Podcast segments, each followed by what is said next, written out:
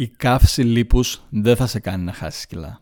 Πολύ απλά γιατί, γιατί η λιποδιάλυση, η καύση λίπους δηλαδή στην ουσία, με την απώλεια λίπους είναι δύο τελείως διαφορετικά πράγματα. Μάξιμος εδώ, Fitness Mindset Podcast. Αν είσαι καινούριος και δεν το έχεις κάνει ακόμα, κάνε ένα follow αυτό το podcast. Μπορείς να βρεις και εμένα στα social media για περισσότερο υλικό και καθημερινή επικοινωνία. Είναι Maximus George Κατοπαύλα. Θα έλεγα ελπίζω κανείς να με κάνει follow, αλλά αν το κάνεις, εύχομαι η δουλειά μου και το υλικό μου να σε βοηθάει κάπως στη ζωή σου. Λοιπόν, στο σημερινό επεισόδιο θα μάθεις ακριβώς τη διαφορά μεταξύ λιποδιάλυσης, καύση λίπους και απώλεια λίπους. Θα καταλάβεις γιατί αυτός ο όρος, λιποδιάλυση ειδικά, σίγουρα τον έχεις ακούσει όπως σε προϊόντα λιποδιαλύτες, έχει χρησιμοποιηθεί πολύ κακόβουλα στο παρελθόν και λέω κακόβουλα γιατί πραγματικά έχει εξαπατήσει σε εισαγωγικά κόσμο σε να αγοράσουν προγράμματα, προϊόντα και οτιδήποτε τέτοια. Ε, προγράμματα όπως αυτό το πρόγραμμα που σε βοηθάει να κάψεις λίπος και τα σχετικά όλοι τα έχουμε δει. Και ο λόγος που λέω εξαπατήσει είναι γιατί δεν οδηγεί στο αποτέλεσμα που ο κάθε άνθρωπος θέλει. Δεν νομίζω ο στόχος σου είναι να απλά κάψεις το λίπος, ο στόχος σου είναι να χάσεις το λίπος, στο να είσαι λιγότερα κιλά, σωστά. Θα καταλάβεις μέχρι το τέλος αυτού του επεισοδίου γιατί αυτά τα δύο είναι κάτι διαφορετικά. Οπότε τώρα θα σου έλεγα απλά άραξε πίσω στα ακουστικά σου και απόλαυσε το επεισόδιο. Πριν όμως βουτήξουμε μέσα στις πληροφορίες του επεισοδίου θέλω πολύ γρήγορα να σε ενημερώσω για κάτι. Αν γνωρίζεις και το Τροφή για Σκέψη podcast, ε, είμαι και σε αυτό, είμαι ο Μάξιμος από το Τροφή για Σκέψη επίσης. Δεν ξέρω αν το έχεις μάθει το αυτό το podcast μέσω αυτού ή τα ακούς και τα δύο ή ακούς μόνο αυτό.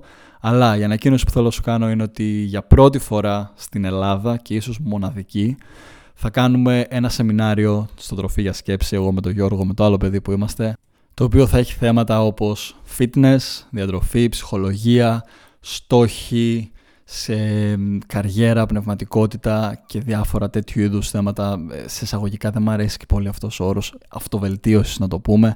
Θα το έλεγα πιο πολύ θέματα που να θέλει κάποιος να αναπτύξει πάνω στο, στον εαυτό του. Οπότε αν είναι κάτι που σε ενδιαφέρει για να μην σου πατάω άλλο το χρόνο, θα βρεις το link κάτω στην περιγραφή αυτού του επεισοδίου. Μπορείς να κάνεις ένα κλικ για να μάθεις περισσότερα ή πολύ απλά να κλείσεις τη θέση σου. Οι θέσεις είναι αρκετά περιορισμένες, το προειδοποιώ από την αρχή. Όταν φύγουν, έφυγαν. Θα χαρώ πολύ να σε δω, να γνωρίσεις και εμάς, να σε γνωρίσουμε κι εμείς και να τα συζητήσουμε. Θα μπορείς να κάνεις ό,τι ερώτηση θέλεις, σε οποιοδήποτε θέμα, σε μένα και στο Γιώργο. Οπότε είναι μια πολύ ωραία ευκαιρία να δικτυωθείς, να γνωρίσεις κόσμο πάνω στον ίδιο τομέα και προφανώς να γνωρίσεις και εμάς. Λοιπόν, τώρα θέλω να σκεφτείς το σώμα σου, για να γυρίσουμε πίσω στο θέμα μας, σαν ένα υβριδικό αυτοκίνητο. Έτσι. Το υβριδικό αυτοκίνητο έχει το, τη βενζίνη και, το, και την μπαταρία που κινείται. Όταν οι αποδόσεις είναι πάρα πολύ ψηλές, συνήθως, ε, τότε βάζεις σε προτεραιότητα τη βενζίνη. Όταν είσαι μέσα στην πόλη και γίνεις σε χαμηλά επίπεδα, λειτουργεί με την μπαταρία. Κάπως παρόμοια λειτουργεί και το σώμα μας. Έχει δύο δεξαμενές ενέργειας. Η μία στην ουσία προέρχεται από τους υδατάνθρακες, τα γλυκογόνα που έχουμε μέσα μας που γίνονται και μας βοηθούν κυρίως σε πιο high intensity activities, σε μεγαλύτερης έντασης, σε δραστηριότητες, ε, όπως τα βάρη για παράδειγμα, γυμναστική με βάρη είναι σε αυτήν την κατηγορία. Και έχουμε και το λίπος, που είναι αποθηκευμένη ενέργεια που ούτως ή άλλως την καίμε και τη χρησιμοποιούμε. Τώρα, σε κάποιες δραστηριότητες, ειδικά χαμηλότερης ή μεσαίας έντασης, ε, μπορεί το σώμα σου να βάλει σε προτεραιότητα το λίπος. Okay. Και να κάψει τα, ή αφού τελειώσουν τα, ε, η αποθηκευμένα, η αποθηκευμένη ποσότητα γλυκογόνου μετά να μπει στην καύση του λίπους. Όλα ok μέχρι στιγμής. Οπότε ναι, το σώμα σου καίει λίπος και υπάρχουν προπονήσεις, υπάρχουν τρόποι να βάλεις σε προτεραιότητα την καύση λίπους. Το πρόβλημα όμως που έρχεται. Απλά επειδή έχεις βάλει σε προτεραιότητα ή απλά επειδή έχεις κάψει λίπος μέσω της δραστηριότητάς σου, μέσω των δραστηριοτήτων σου, δεν απαραίτητα ισοδυναμεί στο ότι θα χάσεις και λίπος από το σώμα σου. Γιατί πάρα πολύ απλά αργότερα μες τη μέρα θα φας, θα φας τα γεύματά σου και ό,τι και αν έκαψες, το σώμα επειδή το έκαψες θα δημιουργήσει προσαρμογή για να το επισκευάσει, για να το ξαναγεμίσει. Όπως και με το αυτοκίνητο που φέραμε την αναλογία, άμα τελειώσει το, ε, η μπαταρία στο υβριδικό σου αυτοκίνητο, θα κινείται με το πέτρολ, με την βενζίνη, αλλά σε εκείνο το διάστημα θα προσπαθεί να ξαναγεμίσει την μπαταρία. Όποιοι έχετε υβριδικό αυτοκίνητο λειτουργεί ή ξέρετε πώς λειτουργούν, καταλαβαίνετε τι λέω. Το ίδιο κάνει και το σώμα σου. Απλά δεν την ξαναγεμίζει μόνη του την μπαταρία ή δεν πας να βάλεις βενζίνη στο βενζινάδικο. Αυτό που κάνει απλά ή τρώ. Βασικά αυτό, τρώ. Τελεία. Οπότε ό,τι και αν έκαψες, θα ξαναμπεί. Το πρόβλημα τώρα είναι ότι η απώλεια λίπους αποτελείται αποκλειστικά από έναν τρόπο. Δημιουργώντας αρνητικό ισοζύγιο ενέργειας μέσα στο σώμα σου. Όσο fat burning ε, προπονήσεις, καύσεις, λίπους ή οτιδήποτε κάνεις ή καταναλώνεις λιποδιαλύτες, όσο και να λιποδιαλύεις το λίπος με τις δραστηριότητές σου ή με τους πολυδιαλύτε ή με οτιδήποτε και να έχεις στο. Καταρχάς, παρένθεση, λιποδιαλύτε είναι τελείως άχρηστη. Μην αγοράσεις ποτέ, είναι τζάμπα πεταμένα λεφτά. Ε, μην πάρεις το λόγο μου γι' αυτό, μα θες ψάξεις το κιόλας στα έξτρα. Απλά στο λέω για να σε προλάβω. Οπότε, ό,τι και να κάνεις στη φάση της λιποδιάλυσης μέσα στη μέρα σου, ό,τι και να έχεις προσπαθήσει πάνω σε αυτό, αν στο τέλος της ημέρας η ενέργεια που έχεις καταναλώσει, οι θερμίδες δηλαδή, οι θερμίδες ίσον ενέργεια, έχετε αυτό στο μυαλό σου. Αν η ενέργεια που έχεις καταναλώσει δεν αποτελεί αρνητική στο ισοζύγιο, το σώμα σου επειδή είναι έξυπνο, αυτό που θα κάνει τι είναι, να την ξανααποθηκεύσει την ενέργεια. Οπότε έχεις κάνει μια τρύπα στο νερό. Έκαιγες όλο το λίπος μέσα στη μέρα, αλλά μέχρι το τέλος της ημέρας από τα γεύματά σου, από τη στιγμή που το ξαναυπερφόρτωσες στο σώμα σου, δεν έχει χάσει λίπος. Και εκεί είναι που καταλαβαίνεις ότι είναι άσκοπο το να πετάς χρόνο στο να κάνεις άπειρο κάρντιο, ξέρω εγώ, να πας να κάνεις τρεις ώρες τρέξιμο ή να. οτιδήποτε από αυτά. Γιατί αν τα ξαναγεμίσεις, δεν θα έχεις το αποτέλεσμα που θες. Δεν νομίζω κάποιος από εδώ το, ο στόχος του να είναι μόνο να καίω το λίπος. Προφανώς θες να κάψεις το λίπος, γιατί ο στόχος είναι να χάσεις το λίπος. Το οποίο πολύ εύκολα ε, εύκολα. εύκολο να το λες, πιο δύσκολο να το κάνεις, το γνωρίζω. Ε, είναι πολύ πιο εύκολο να γίνει μέσω της διατροφής. Γενικά είναι πολύ καλύτερο να γίνει μέσω της διατροφής.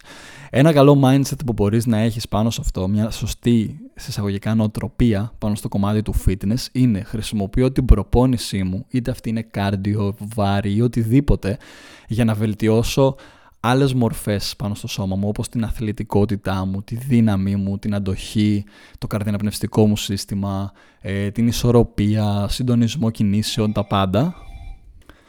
Για να κάνουμε και αντρές τον ελέφαντα στο δωμάτιο, ναι, αυτό που ακούστηκε ήταν το κουδούνι, κάποιος στο άκυρο μου χτύπησε απλά την πόρτα.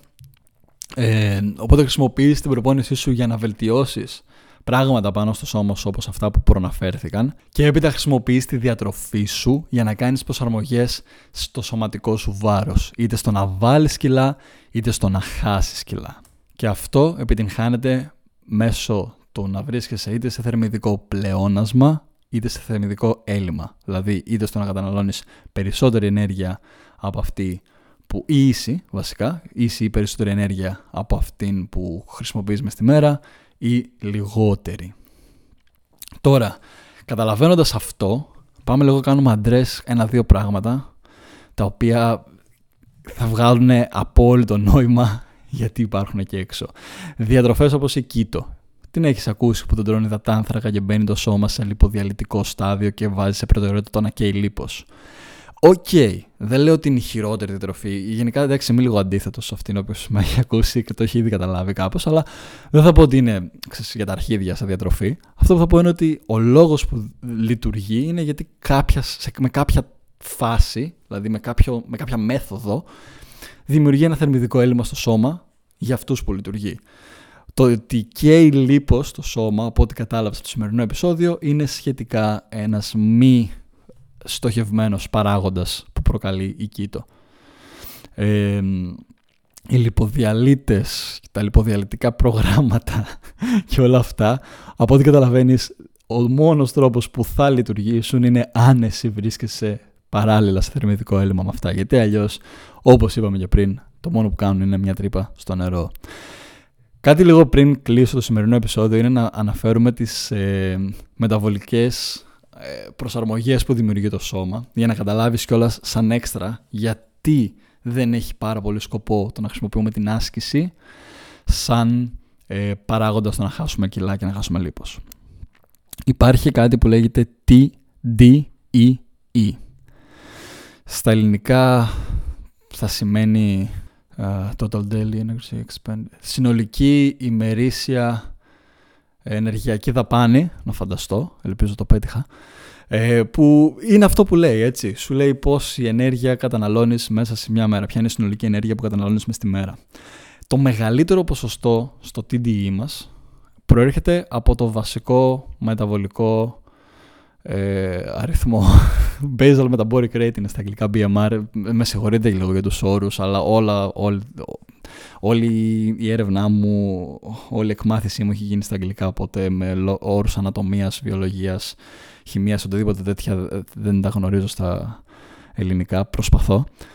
Τέλος πάντων, BMR, μπορείς να το γκουγκλάρεις για να βρεις τη μετάφραση οτιδήποτε.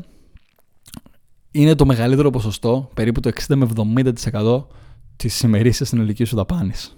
Μετά από αυτό έχουμε ένα άλλο ποσοστό που λέγεται NEAT στα αγγλικά, που σημαίνει Non-Exercise Activity Thermogenesis, που είναι για πόσες στην ουσία θερμίδες, πόση ενέργεια καταναλώνει το σώμα σου από όχι άσκηση, από απλές δραστηριότητες μέσα στη μέρα σου, όπως το να κάνεις δουλειά στο σπίτι, να περπατάς, ε, από τη δουλειά σου στο σπίτι, από το σπίτι στο σχολείο, από οπουδήποτε, όπου, όπου και αν είσαι. Γενικά, οποιαδήποτε άλλη δραστηριότητα έχεις μέσα στη μέρα, μη τη άσκηση. Μετά από αυτό, και αυτό είναι ένα μεγάλο ποσοστό της ημέρας μας, έτσι. Μετά από αυτό, σε λίγο μικρότερο ποσοστό, έρχεται το thermic effect of food. Το, αυτό είναι στην ουσία όταν τρως, καταναλώνεις πάλι ενέργεια για να χωνέψεις το φαγητό που έφαγες και ανάλογα με το μακροσυστατικό, το σώμα σου χρειάζεται περισσότερη ή λιγότερη ενέργεια για να το καταναλώσει, για να το χωνέψει. Ε, Kings, αυτό είναι η πρωτενη και αυτό κιόλας προτείνεται πάρα πολλέ διατροφές, ειδικά από όλες λίπους, γιατί χρειάζεται το σώμα σου την περισσότερη ενέργεια, περίπου 30% από τις θερμίδες που τρως από πρωτενη, τις χρειάζεται το σώμα σου για να τις κάψει ή για να τις χωνέψει. Και τελευταίο έρχεται το πόσες θερμίδες καταναλώνεις μέσω της άσκησης. Τώρα, οι μεταβολικές ε, προσαρμογές που δημιουργεί το σώμα είναι ότι αν κάποιο από αυτό ξεφύγει πάρα πολύ, ακόμα και το φαγητό, αλλά ας μιλήσουμε τώρα για το βασικό παράγοντα, τη διαφορά. Το BMR το αφήνουμε λίγο στην άκρη προς το παρόν. Α μιλήσουμε για το NEAT και το EAT. Δηλαδή από τις, την, ε, το πόσες θερμίδε καταναλώνεις με δραστηριότητες, από μία δραστηριότητα, π.χ. να πάω για τρέξιμο ή να πάω γυμναστήριο, και το πόσες θερμίδες καταναλώνεις από τις μη βασικές δραστηριότητες, από τις υπόλοιπες δραστηριότητες μες στη μέρα. Ε, ψώνια, ε, δουλειά του σπιτιού, μπλα μπλα μπλα, να μας συμμαζέψει το δωμάτιό σου, να στρώσει το κρεβάτι κτλ.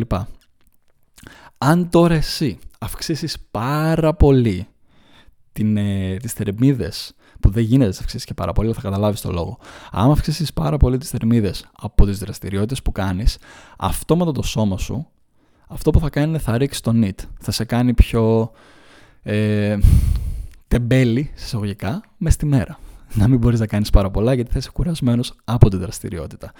Οπότε δημιουργεί αυτή τη μεταβολική ε, προσαρμογή και τα πράγματα σχεδόν ισορροπούνται. Για να μην τα καταστρέφουμε όλα, προφανώς άτομα που είναι πιο δραστήρια και στο NIT και στο EAT θα έχουν μεγαλύτερο ε, ταμπλό, μεγαλύτερο ταβάνι στις θερμίδες που μπορούν να καταναλώσουν. Απλά η διαφορά αυτή δεν είναι τόσο τεράστια όσο μπορεί να νομίζουμε. Δηλαδή μπορεί να έχεις έστω και 300, 400 μέχρι 500 να πούμε παραπάνω θερμίδες κάποιες φορές, ανάλογα και το πόσο δραστήριο είσαι. Τώρα είναι πάρα πολύ, αν μιλάμε για αθλητές που αθλούνται καθημερινά και αυτά, ναι παίζει ένα μικρό παραπάνω ρόλο. Αλλά ακόμα και αυτό δεν είναι σε καμία ποσότητα αντάξιο να ανταγωνιστεί με το BMR. Σε καμία. Οπότε το BMR, θέλοντας και μη, οτιδήποτε και αν κάνεις, θα καταναλώνει το μεγαλύτερο ποσοστό της ημερήσιας ε, δαπάνης σου, ενεργειακής σου δαπάνης. Ε, αυτά για το σημερινό επεισόδιο. Ελπίζω να κατάφερα να κρατήσω το λόγο μου και μέχρι το τέλος αυτού του επεισοδίου να έχεις κατανοήσει τη διαφορά λιποδιάλυσης με λιποκαύσεις που είναι το ίδιο πράγμα και με απώλεια λίπους και να καταλαβαίνεις ότι μην, μην ε, την πατάς με τους όρους και με τους όρους που χρησιμοποιούν εταιρείες, άνθρωποι, οτιδήποτε για να σου πουλήσουν οτιδήποτε. Δεν, η λιποδιάλυση, η καύση του λίπους δεν θα σου φέρει το αποτέλεσμα στο να χάσεις κιλά, γιατί αυτό επιτυγχάνεται μόνο ε, ρυθμίζοντας αντίστοιχα, ανάλογα, την ημερήσια ενεργειακή σου δαπάνη και τις θερμίδες που καταναλώνεις μέσα στη μέρα σου. Αυτά στο σημερινό επεισόδιο. Σε ευχαριστώ που έκατσες και μέχρι αυτό το τελευταίο λεπτό μαζί μου και έως την επόμενη φορά να έχεις μια υπέροχη μέρα. Τσάου.